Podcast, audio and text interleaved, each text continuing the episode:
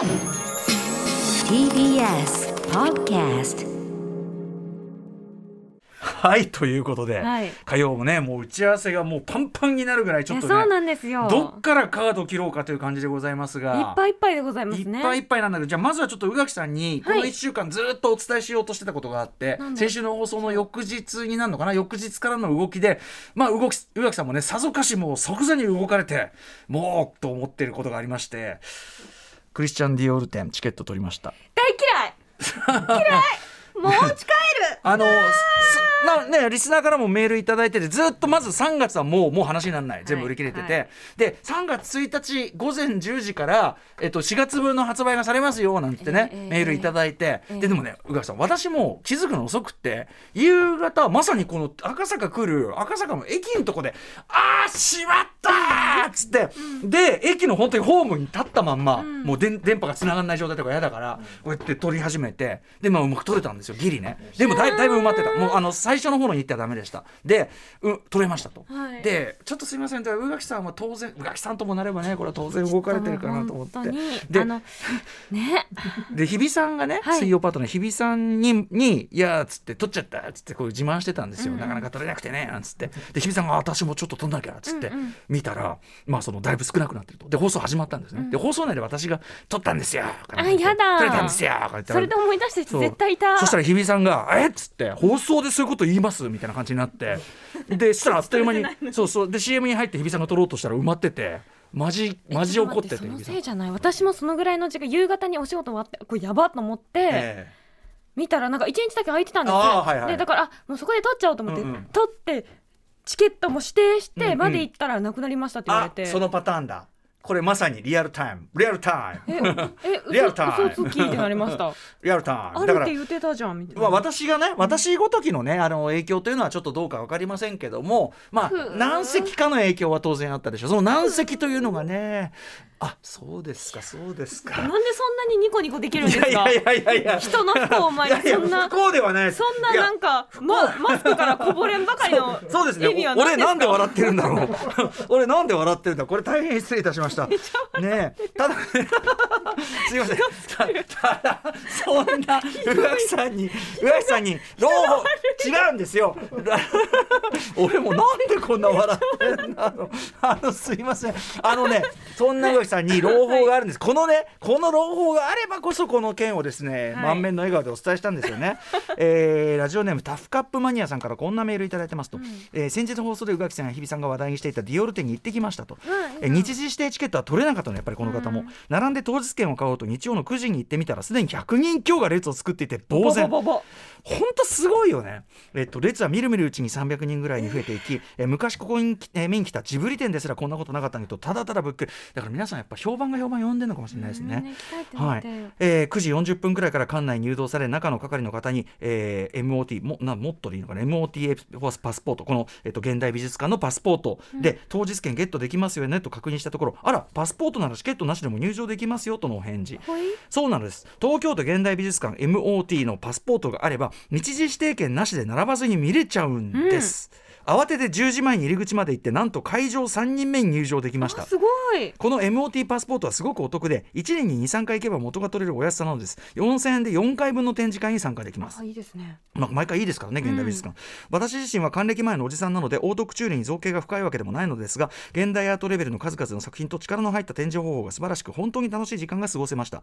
なおパスポートは年度初めに1500枚発売されており、今は残念ながら売り切れてみたいです。あーだから3月まで分がってことですね。そうですね、えー多分今年も4月以降に発売されると思いますので来年以降、まあ、この現代美術館で何か開かれることを見越せばですね見かけたら買っておくと将来役立つかもしれませんよというタフカップマニア。あだからそうか今年はダメなんですね。今年はダメなんだ。なんで笑ってんすいかやいや笑いやすみません。なんであ笑ってんすか？あ笑ってました。すいません。なんかねあっていうねあの昔コンバットレックやったあ心の声聞こえてたっていうね そういうやつですよね。すいません。人が悪いよ。いやいやいやいやいや。アフター？シックスジャンクション！すいません本当にあの4月1日からまたねあの5月分が発売されますんでそう次は負けない Junction.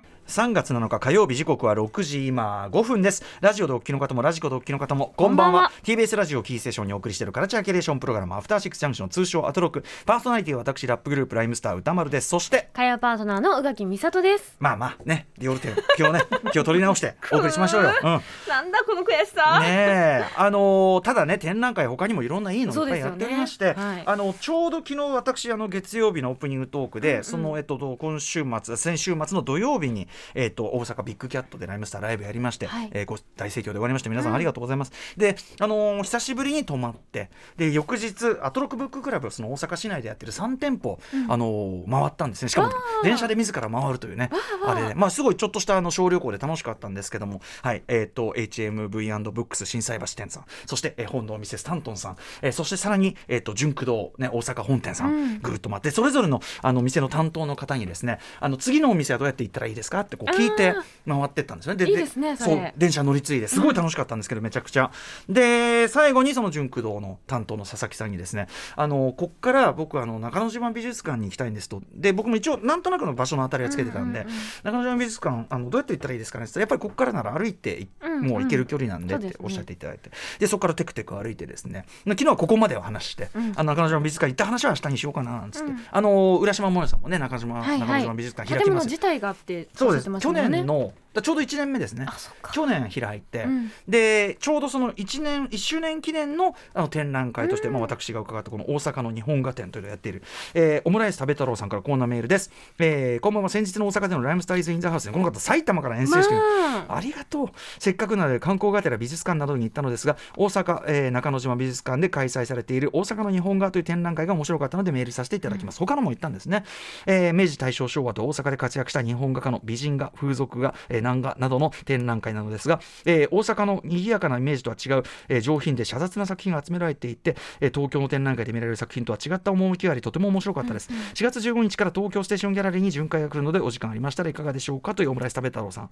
そうなんです。東京ステーションギャラリーに来るんですけど、うんうん。ただね大阪にいて中島美術館のだって日本画の展覧会だったらぜひ大阪で見たいですよね。これはそうなんですよ。ということでテクテク歩いてちょっとまず行く行く途中の話しますと、うん。あの確かに歩いて行ける距離ではあったんですけどでも10分強かな15分弱といったところなんですかね。あとなんだろう道として難しいですよね割と。そうね、うん。あのお大通りただ行けばいいんじゃなくて途中ちょっと曲がったりとか、うん。うんでねでしかもそのあんまり人がいないゾーンというのかな。なんか本当ビル街っていうか、はい。感じになっちょってときてこうスポットになってるなんて言うんでしょう。急に何もない、そうね、うん、でそうなんですよ。だからあの東梅田で降りてで純駆堂までもちょっとそこそこ、あのー歩いて10分ぐらい歩いたかな、うんうん。でそこからさらに15分ぐらい。ももっと多分最寄りの駅あるんですけどですね。でテクテク歩いてって、うん。であの川渡るんですよ。でこのすごい天気良かったんで、うんうん。まずこう川が見えてきてで橋があって、はいはい。向こう側にその黒くてモダンな、うん。超かっこいい中之島美術館。でその向こうには国立美術館のまたその銀色のなんかこうはいはい。管がぐやぐやってなったのがあってもうその景色がこう見えてきた時にすごい天気もいいしもううおー来た来た来たみたいな。私お腹が具合悪かったんだけど、うん。うん、あの中ならきっと立派なトイレもあるだろうし大丈夫だ、うん、これならいけるぞという感じで。まあでもすごくいい気分になってこう言ってですね、でそうだ写真もいろいろ撮ったんだけどあのーまずそのもう単純に建物超かっこいいっていうんでそこですごい人上がりしたわけです、ん。こんなこう川があって向こう側にドーンとこう見えてるわけですよね。さあ渡りました。でこれしあの信号を渡る瞬間にやっぱり具合悪いんでちょっとカメラがぐっと斜めになっちゃった。ね。そんなの。であのこれ有名なんですかね？この猫ちゃんの宇宙服着たようなでもこれあれなんかで見たことがある。うんそれこそもよさんが見せてくださったんじゃないのかな。あそうかな。そうかもしれないね、あの結構なんていうかな。ここで記念写真するような感じで。えーっとまあ場所的には裏手になるのかね本当はね,、ううんねこれがあるところからこうはい。入ってってですね、でまあでもう後ろのこの黒いこの四角いの全部建物ですからね。すごいですね。なんかこの窓もなく四角いでかい建物って結構そうなんかこう迫力ある。突如現れた異物感がすごい。なんかまあル的な、そうね。ドスンとしたモノリス感がやっぱすごい、うん。うんモノリス感だね本当にねあって。で、まあ、中に入ったら本当に広々とした空間で、ショップとかもめちゃくちゃおしゃれで。すごい良かったんですよね。私がおね大阪に行ってった頃ってまだなかったから、うんうん。全然こういうイメージないな。しかもねその周辺いろいろそのあの国立美術館があって、はいはい。そっちではピカソとその時代展みたいなのあって、こっちはすごい混んでたんですけどああのーまあ、幸いにも大阪の日本画展は割とスムースに入れたんですが、はい周りもねぎゅっとあの私立美科学あの博物館か、うんうんうんうん。あ科学館みたいなのが一緒にセットになってたりとか結構ぎゅっとなってるんでいいですよねあの辺ね。ー。で大阪の日本画展行ってきて、まあ、あの手短にやりますけどめちゃくちゃ良かったですおっしゃる。良い図録でございます。特にそのやっぱ大阪の画壇の独特な東京とは全く違う、東京は多分もうそのこれあの結構割とこう近代っていうか大はい。大正以降なんで、うん。あのー割と権威化されてたと思うんですよね日本の画,が、はい。画壇っていうのは。みたいなところでやっぱ大阪と全く違うその土壌で大阪画壇があって、えーあこういう素敵。そうですね。なんかね全体にやっぱ色っぽいね。ね。明らかに。明らかになんかスーダン艶っぽい。お着物の着方もすごくこう抜いた感じに着てて素敵。だしやっぱりなんだろう色使いとか、うん。なんかパキッとしたこう画面構成がモダンなんですよね。うん。すっごいモダン。えー。色使いですかね。すごく素敵です。そうですね。北野つそうそうですね。華やかな感じ、やっぱおそこも大阪っぽいとこかもしれない、うん。でその北野この爪富さんかな。この、えっとお師匠さんの元からいろんなこうお弟子さんが育ってってみたいなので僕ね中村定衣さんという人の作品がすごい気に入りましたね。全体にね。えー。まあ、どれもよかったの。このあー素敵「出題」っていうタイトルになってますけどなんかねすごい、まあ、漫画みたいなタッチ。どういう。メイクなんだろうっていう。うん。いそういう色味を目元に持ってくるのってこの時代の作品であんまり見ないような気がするんですあと人物の描き方がこれはまあなんだろうね芸者さんなのか分かんないけど、うん。が休んでるのか分かんないけどまん丸にこう描いていく、はいはい。すごくふくよかな感じ。猫がくるんとしてるみたいな体型で,、で顔の描き方なんか完全にもう今のモダンな漫画、80年代とかの、まね、モダンな漫画って感じですよね。色の選び方とかもすごく素敵ですよね。そうすごい良かったしあとね、えっと、結構その女性のうん。画家さんたちがいっぱいこう出てきて、へーその女性の画家さんたちの、えっと、作品。特にね僕け結構気に入ったのはこう後世がなあと中村天一さんやっぱりね後世になってから昭和になってからもこうね例えばこうえっ、と夏歌手夏の趣と書いて歌手2代ってやつでこっちの左側のお嬢さんはマレーネ・ディートリッヒが載ってる映画雑誌を見てるわけすごです。い、ででも着物ね、うん、でこっちの右側の人は三味線を弾いてて、まあ、あのこっちはこう地味な洋服かなと思うと袖元を見ると、ふえっと、なんかフリルがついた洋風のなんか中の着るものを着てたりとかこれがやっぱりその昭和14年ぐらいになるとまあ今とほとんど変わんないですけど感覚は。うん。とか、えーこの「猫」って書かれた作品と本当にドレスを着たワンピースを着たおす嬢さんごい透の。明感。そうすごいモダンだしあとやっぱこの昭和のすごくモダンな感覚を持った女性たち、うん。でもこの後また戦争になるわけだからね。どんな時代になっていくのかなみたいなのがすごい良かったりとか。あと女性たちの女性画家のね。やっぱなんか色っぽいですね。なんでだろそううねそう全体に色気。すごくなんて言うんだろう。露出が激しいところ一切ないのにそうですなんかねこうこう湿度が伝わってくるような、うん。このかなり新しいこれも昭和14年の作品ですけど「天頭の書家」っていうなんかうん本当に 完全に完全に洋風モチーフですね、うん。洋装したで赤いバッグ持った今のだって全然通用するうん。お嬢さんがこうショーウィンドウの洋服を見ているという、えー吉岡美美恵さんかなという方の作品で。素敵。でもこれも昭和14年の作品。だから感覚としては全然今に通じるもんなのにこの後どうなっていくのかな世相がみたいなことも考えると、ねみたいな感じでですね。やっぱ全然今まで見た日本画展とうん。違う、ちょっと違いますね。うん、ちょっとけやっぱ権威主義的じゃない。あともちろんその、えっと、中国のなんかいろんな文物に対する、あの教養が当時の大阪人は、ま、あの市政の人々もすごいあったんですってあやっぱり港町ということで海外の,、あの文物が入ってきやすかったということで。なのでそういうこうあのなんていうかなこう中国水墨画っ水墨ぽいのとかありそうそうそう。ますねそういう古典をベースにしたようなものもそれをさらにこう新しい大阪的な解釈でみたいなのもいっぱいあって、色味も華やかですね、やっぱり。なんかこの手の美術館にしてはやっぱりすげえポップっていうか。ちょっとカジュアルな感じがしますねそうそうそうなんか今の感覚ですんなりわかる感じがあって、へー行きたいなめちゃくちゃだからもう全然お腹が悪くても全然楽しか大った。丈夫でした、ええよかったよかった。全然持ちましたね。その状況でも、ええ全然いけました。耐えた耐えた。でそのままそのピカソ店行こうと思ったんだけど、そっちすごい混んでたんでさすがに私のもうお腹がですねこれは危険だというちょっお腹がじゃない。待てないわって。疲れた。もうこの時点でもう1万歩歩いとるわみたいな感じになってまあまあ疲れてますよそりゃ。そうなんですよね。そうかそうか。みたいな感じ。ででもあのあの一帯もすごく良かったしぜぜひあの宇垣さんもなかなかね大阪行く機会あったら中之島美術館行ってみてくださいねという、うん。ちなみにですね大阪の日本画中之島美術館は4月2日日曜まで大阪ではやってます、そして東京ステーションギャラリーの方では4月15日土曜から6月11日まで、まあ、東京でも見やすいということなので、うんうん。ぜひ気軽に、えー行ってみてはいかがでしょうかという。中之島美術館でも本当に建物全体もなんていうかなももっと細かく見ればよかったですけどね、うん。途中そのすごい疲れたんでこうなんか椅子座って表がそのでっかい窓でちょっと外見えるような空間があって、そこでみんなそこまでのなんていうかな密度じゃなかったんで、うん。皆さんこうのんびりされててお外見て川も見て、そうですね、なんかすごいこうブックフェアも全部回れたしお今日はなんかすごいいい休日の使い方すごいだな満喫してる感じしますね。腹の具合さえ良ければっていう、うん、感じをね。なんとまあ、うん、なんとも言えない感じで、まあ、飲みすぎなんですけど端的に言って前日にね。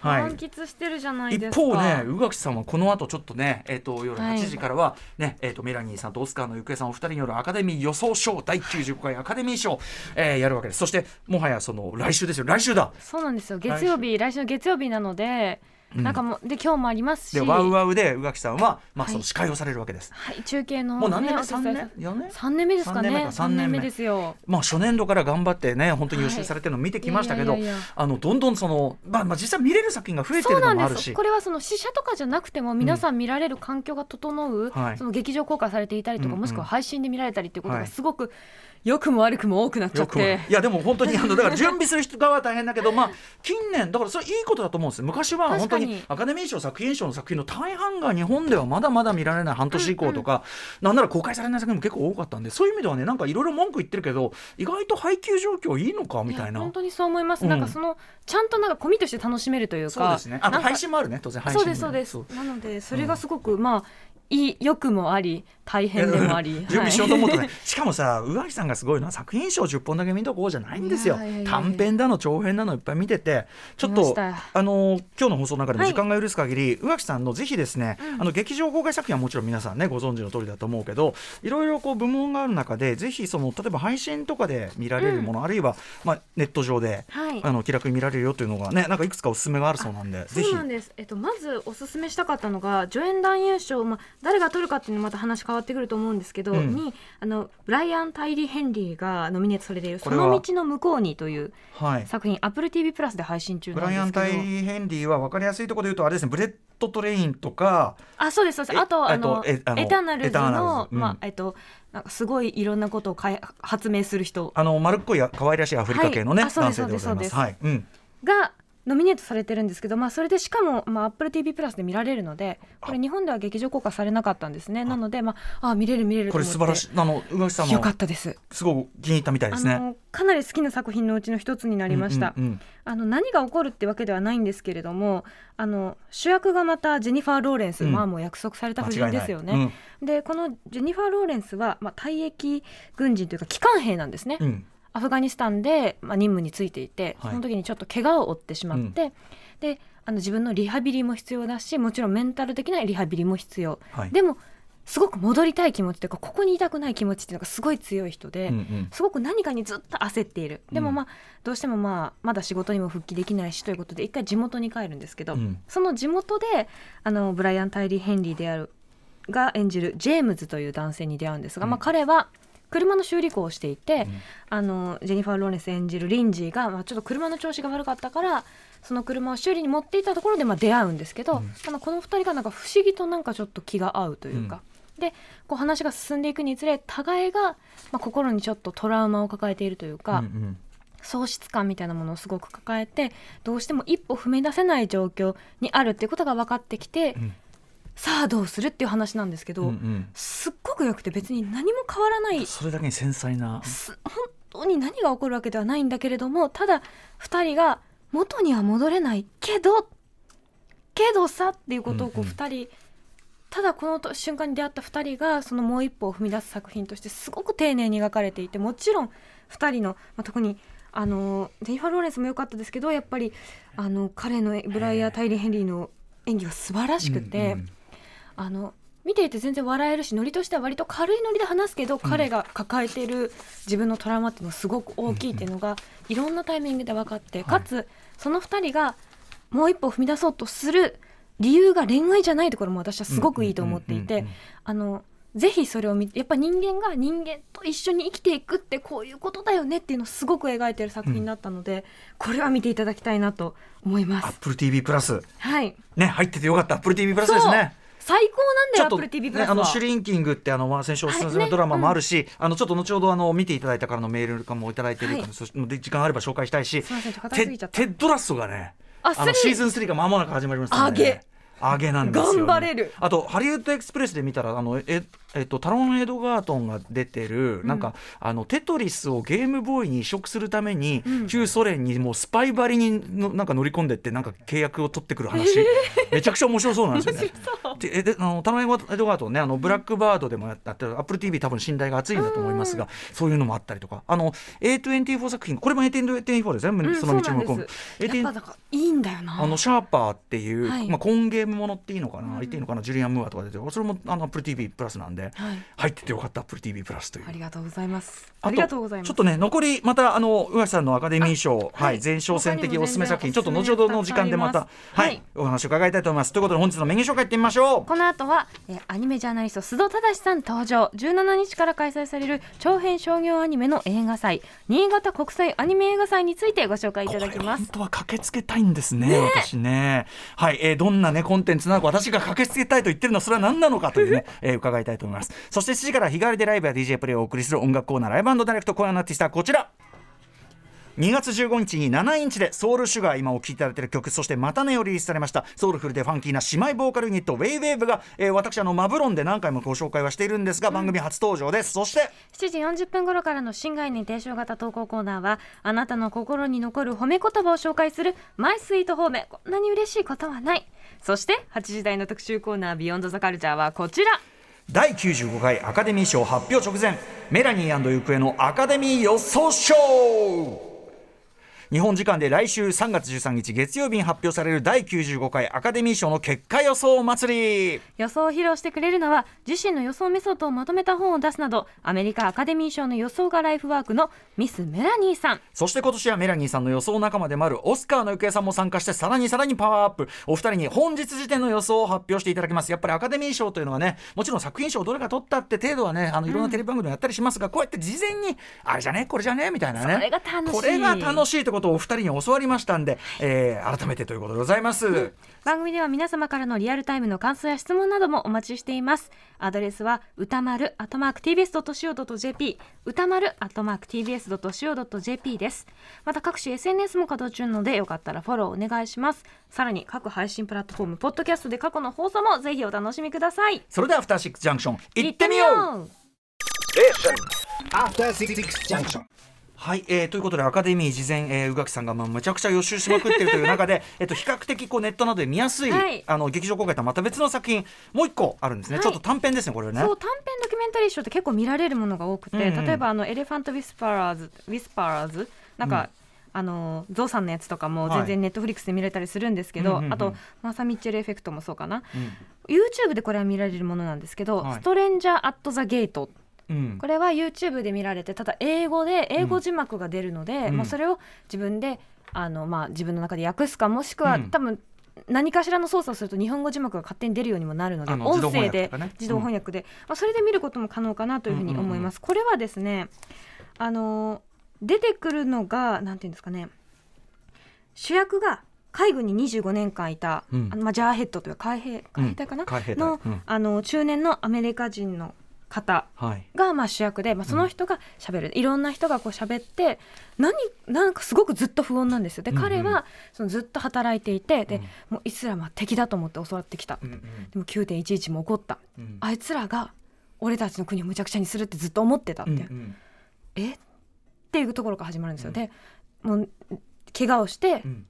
自分の国に帰ってきて、うん。で、まあ、奥さんと娘と暮らしてるけど、うん帰ってきたらすごい近くにその娘のクラスメートにイスラム教のやつがいるみたいな、許せない。どうしよう。彼女のことを殺してしまうかもしれない。テロリストの息子だろみたいな感じになってるんですよ。うんうんうん。え？偏見が。え？ってこうなるわけですね。うんうん。で一方でバンって振り返ると、まあ、例えばおうん。奥さんの話とか、娘さんの話とか、うん。あとはもうその土地であの教会を運営してるうんうん。イスラム教の人たちの話が入ってきて、うん。思いもかけない展開が待ってるんですよ。めちゃくちゃ面白そうこれすストごいレンジャーアットザ面白かったですゲート.